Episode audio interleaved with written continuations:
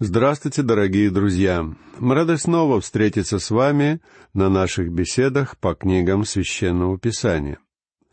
В прошлый раз мы читали вторую главу книги пророка Амоса, в которой Бог обличал израильтян за неисполнение заповедей.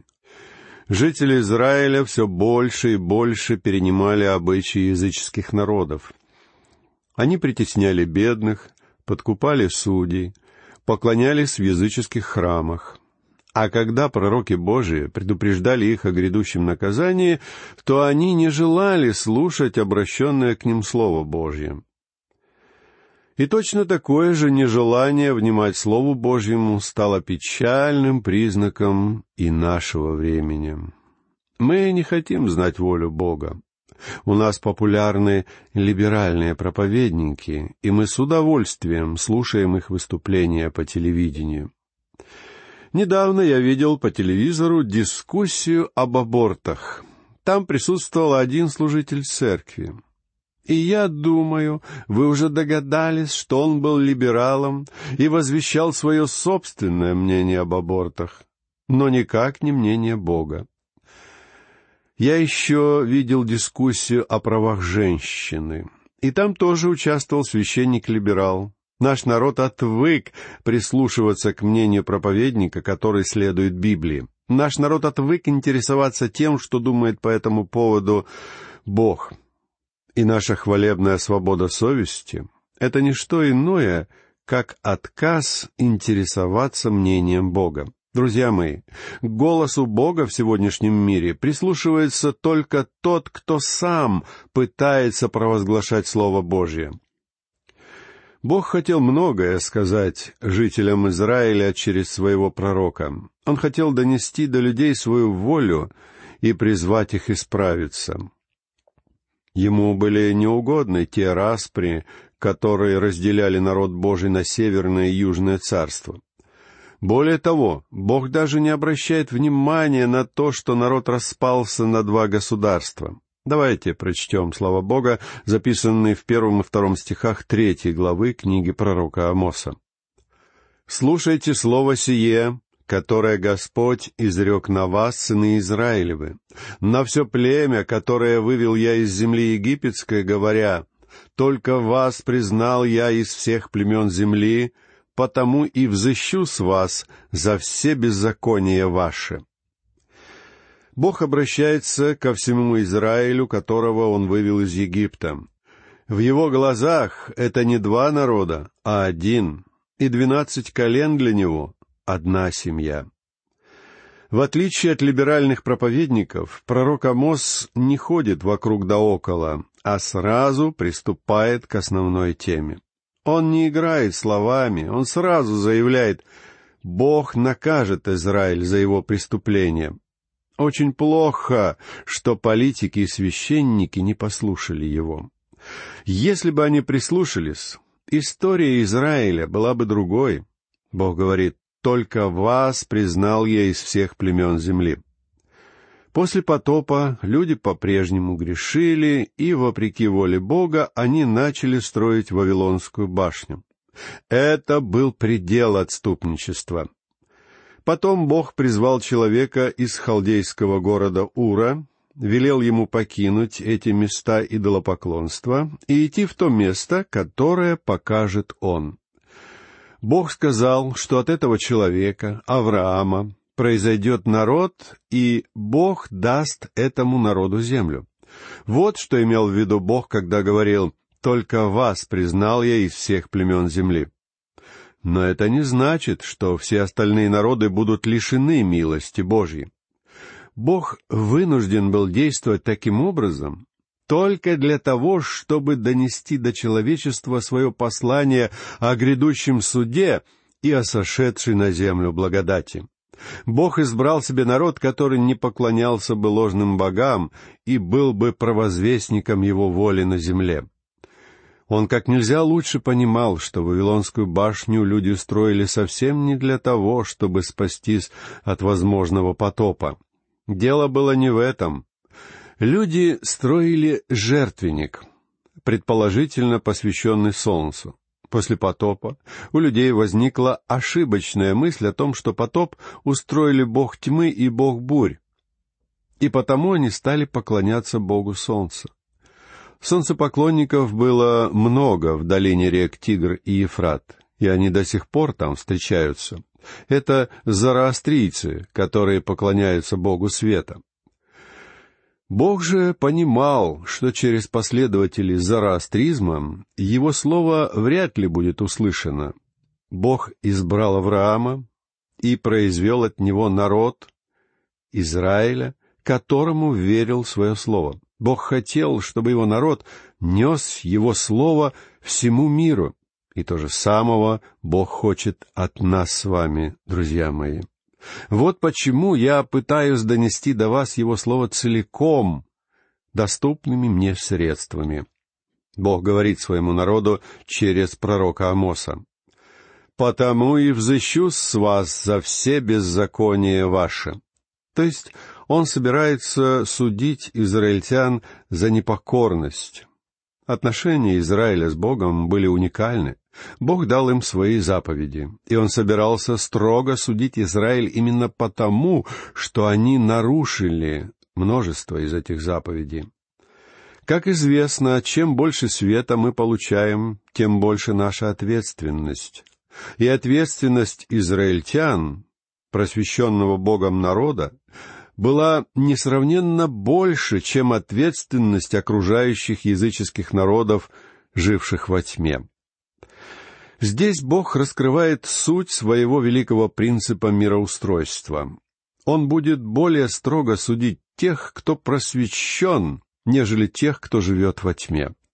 Господь Иисус Христос тоже упоминал, что одни люди несут большую ответственность, чем другие. Я много раз повторял, лучше мне быть туземцем-язычником из далекой-далекой страны, которая молится перед жуткими и безобразными каменными идолами — чем так называемым цивилизованным человеком, который ходит по воскресеньям в церковь, слушает там благую весть и ничего не делает. Человек, который слушает Слово Божье, несет большую ответственность, чем тот, кто не слышал его. Вот почему и наказания будут разными. Бог ясно говорит, Он накажет Израиль за его грехи. Сегодня множество людей говорят о любви Бога. Любовь Бога — это действительно чудесная тема. Я много говорю о ней. Мы радуемся благодати Божьей и обретаем в ней покой. Любовь Бога проявилась в том, что Он отдал на смерть своего единственного Сына, который был наказан вместо нас. Распятие — это проявление Божьей любви. Но когда мы отвергаем ее, мы должны быть наказаны. Многим кажется, что Бог не станет наказывать нас. Но ведь Вселенной управляет Бог, а совсем не те люди, которые так думают. И Бог не спросит их мнения, когда будет судить людей. Бог уже говорил, что Он свят, справедлив и праведен. И Он будет судить нас. Грех будет осужден, и это логично. Читая вместе с вами книгу Амоса, я постараюсь показать, как логично все, о чем говорит здесь пророк. Он рассматривает определенные важные истины. Этот человек пришел из глухого пустынного уголка, из Фикои. Конечно, будет преувеличением сказать, что Амос там немало повидал. Однако он знает многое, чего не знают наши современники.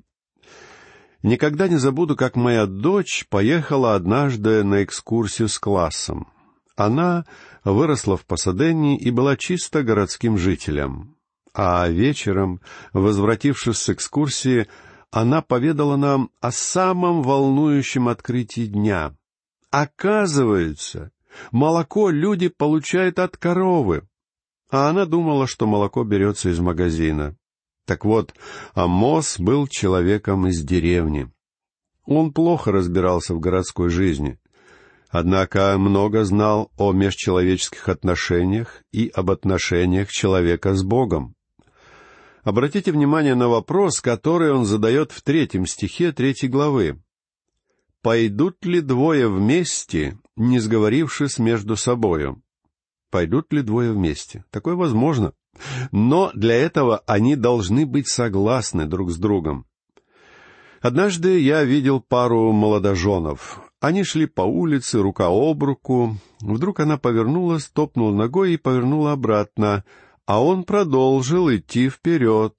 Они не шли больше вместе, потому что между ними возникли какие-то разногласия. Пойдут ли двое вместе, не сговорившись между собою? Здесь есть причина и следствие. Причина, если вы хотите идти с Богом, вы должны быть согласны с Ним. Следствие, вы будете идти с Ним, если вы с Ним согласны. Но это не значит, что Бог должен соглашаться с вами. Нам с вами, друзья мои, придется согласиться с Ним и встать на Его сторону. Бог движется на своей колеснице как триумфатор. И если вы хотите попасть ему под колеса, лучше подняться на его колесницу и ехать с ним вместе. В конце концов, это его мир, и он осуществляет в этом мире свои замыслы. Мне очень интересно было посетить Англию и увидеть там Винзорский замок в Хэмптон-Корт. Во время поездки я размышлял о Генрихе VIII, Генрихе VI и Ричарде II, благодаря которым прославился лондонский Тауэр. Эти короли обезглавили там множество народа. Какое-то время они шли своим путем, в особенности Генрих VIII.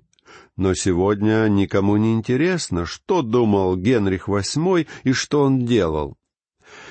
Практически все могущественные правители вместе с их мнением и делами канули в прошлое, тогда как Бог продолжает управлять своей Вселенной, и Он делает это по-своему. Он не спрашивает совета у маленьких людей. Если мы с вами хотим идти с Богом, мы должны идти Его путем. Амос выразил этот великий принцип в вопросе, который мы только что прочитали пойдут ли двое вместе, не сговорившись между собою? А теперь послушайте второй вопрос Амоса, записанный в стихе четвертом. «Ревет ли лев в лесу, когда нет перед ним добычи? Подает ли свой голос львенок из логовища своего, когда он ничего не поймал?»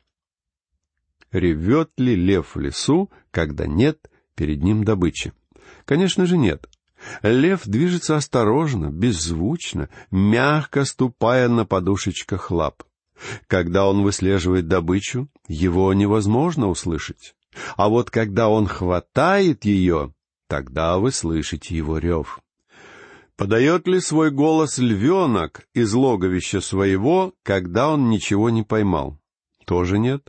Львенок не подает голоса, потому что его мама велела ему сидеть тихо, пока она добывает для него пищу. Но когда она возвращается домой с ужином, он начинает подавать голос. Видите, здесь мы снова имеем причину и следствие. Бог накажет человека за его грехи.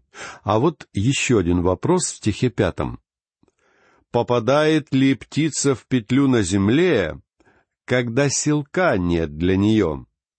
Поднимется ли с земли петля, когда ничего не попало в нее? Силки — это ловушка. И птица, конечно же, не попадает в силки, если их нет. Когда я был мальчишкой, мне сказали, что птицу можно поймать, насыпав ей на хвост соли. И я бегал по окрестностям, стараясь насыпать птице соли на хвост. Разумеется, у меня ничего не вышло. Без силков птицу не поймать. В природе причинно-следственные связи всегда работают. И если вы собираетесь поймать птицу, вы должны приготовить ей ловушку. Следующий вопрос Амоса звучит так. Поднимется ли с земли петля, чтобы ничего не попало в нее? Человек не станет захлопывать ловушку, видя, что в ней ничего нет. Когда я был мальчишкой, я сделал шесть ловушек, и перед школой обычно ездил на велосипеде посмотреть, не попал ли в них кто-нибудь. Обычно попадался опоссум или кролик, иногда удавалось даже поймать скунса. Скунса я всегда отдавал другу, хотя мех у этого животного ценный, но запаха его я не выносил. А если в ловушку много дней никто не попадал, я понимал, что бесполезно было оставлять ее на том же месте, и я переставлял ее. Если вы расставляете селки, туда должен кто-то попадать. Читаем далее, послушайте шестой стих. «Трубит ли в городе труба, и народ не испугался бы? Бывает ли в городе бедствие, которое не Господь попустил бы?» Трубит ли в городе труба, и народ не испугался бы? Бог говорит, что собирается судить свой народ, и суд близок. Неразумно игнорировать эту информацию. Эти слова должны были произвести на людей впечатление. Но израильтяне отказывались слушать пророка. Так и наш народ сегодня не слушает Слова Бога. Бывает ли в городе бедствие, которое не Господь попустил бы? Прежде всего поймите, бедствие — это не обязательно что-то дурное и греховное. Бедствие — это кара за грехи. Амос говорит, может ли бедствие произойти, если оно не угодно Господу?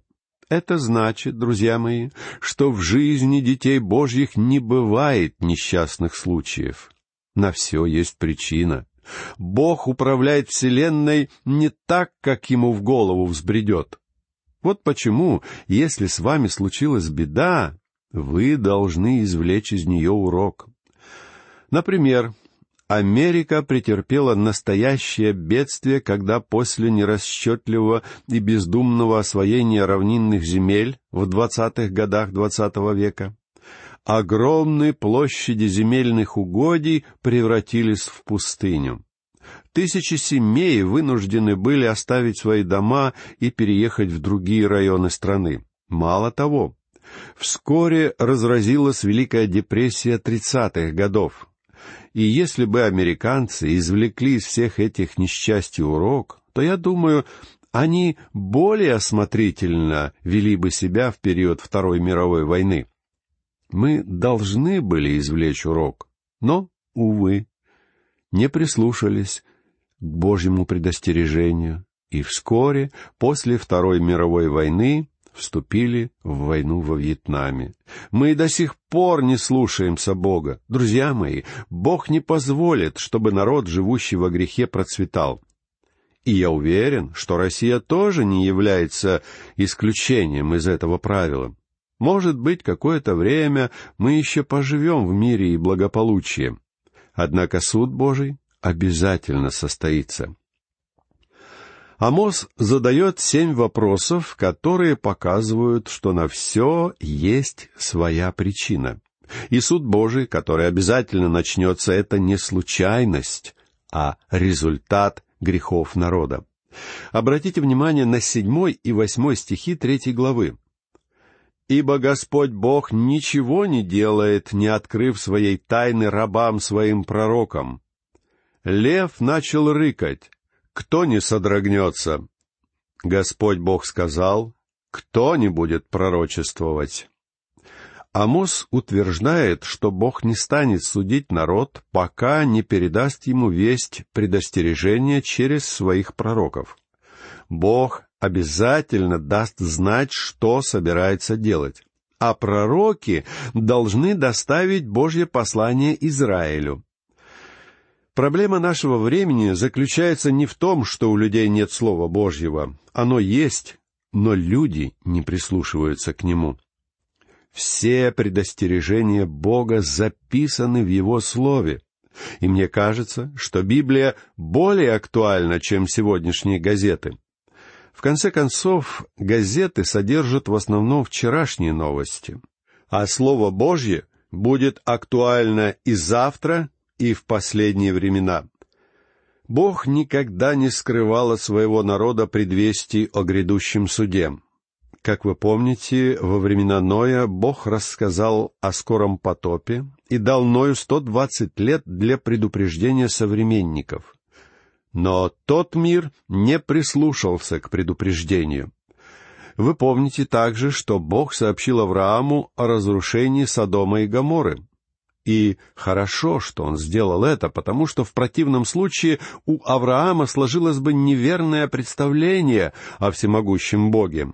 Бог всегда все рассказывал своему народу. Когда Бог сошел на землю во плоти, Он сказал своим ученикам, как написано в пятнадцатом стихе пятнадцатой главы Евангелия от Иоанна, «Я уже не называю вас рабами, ибо раб не знает, что делает господин его, но я назвал вас друзьями, потому что сказал вам все, что слышал от Отца моего». И в Библии есть множество примеров этого. Бог предупредил Иосипа в Египте о семи годах голода. Пророк Илия был предупрежден о засухе, которая случится в Израиле. Он пришел ко двору Ахава и Изавели, чтобы сообщить им о будущей засухе. Он объявил, «Господь Бог Израиля сказал, что ни дождя, ни росы не будет в эти годы и, возвестив эту новость, Илия исчез из виду на три года. Бог всегда предупреждает людей. Это еще раз подтвердил Господь Иисус, сказавший своим ученикам на горе Елеонской, что Иерусалим будет разрушен, и от города не останется камня на камне. Бог всегда предупреждает свой народ о грядущем суде. И Амос передает здесь одно из таких предупреждений, высказываясь весьма критически. Его нетрудно понять. Ведь израильтяне просто не хотели слушать о суде. Они предпочитали прятать голову в песок, как страусы. Некоторые люди не ходят к врачу, потому что не хотят слышать, что они больны. Людям не нравятся дурные вести о будущем. А если вы проповедуете им истину, учите их истине, то они называют вас мрачным типом, пессимистом и занудой.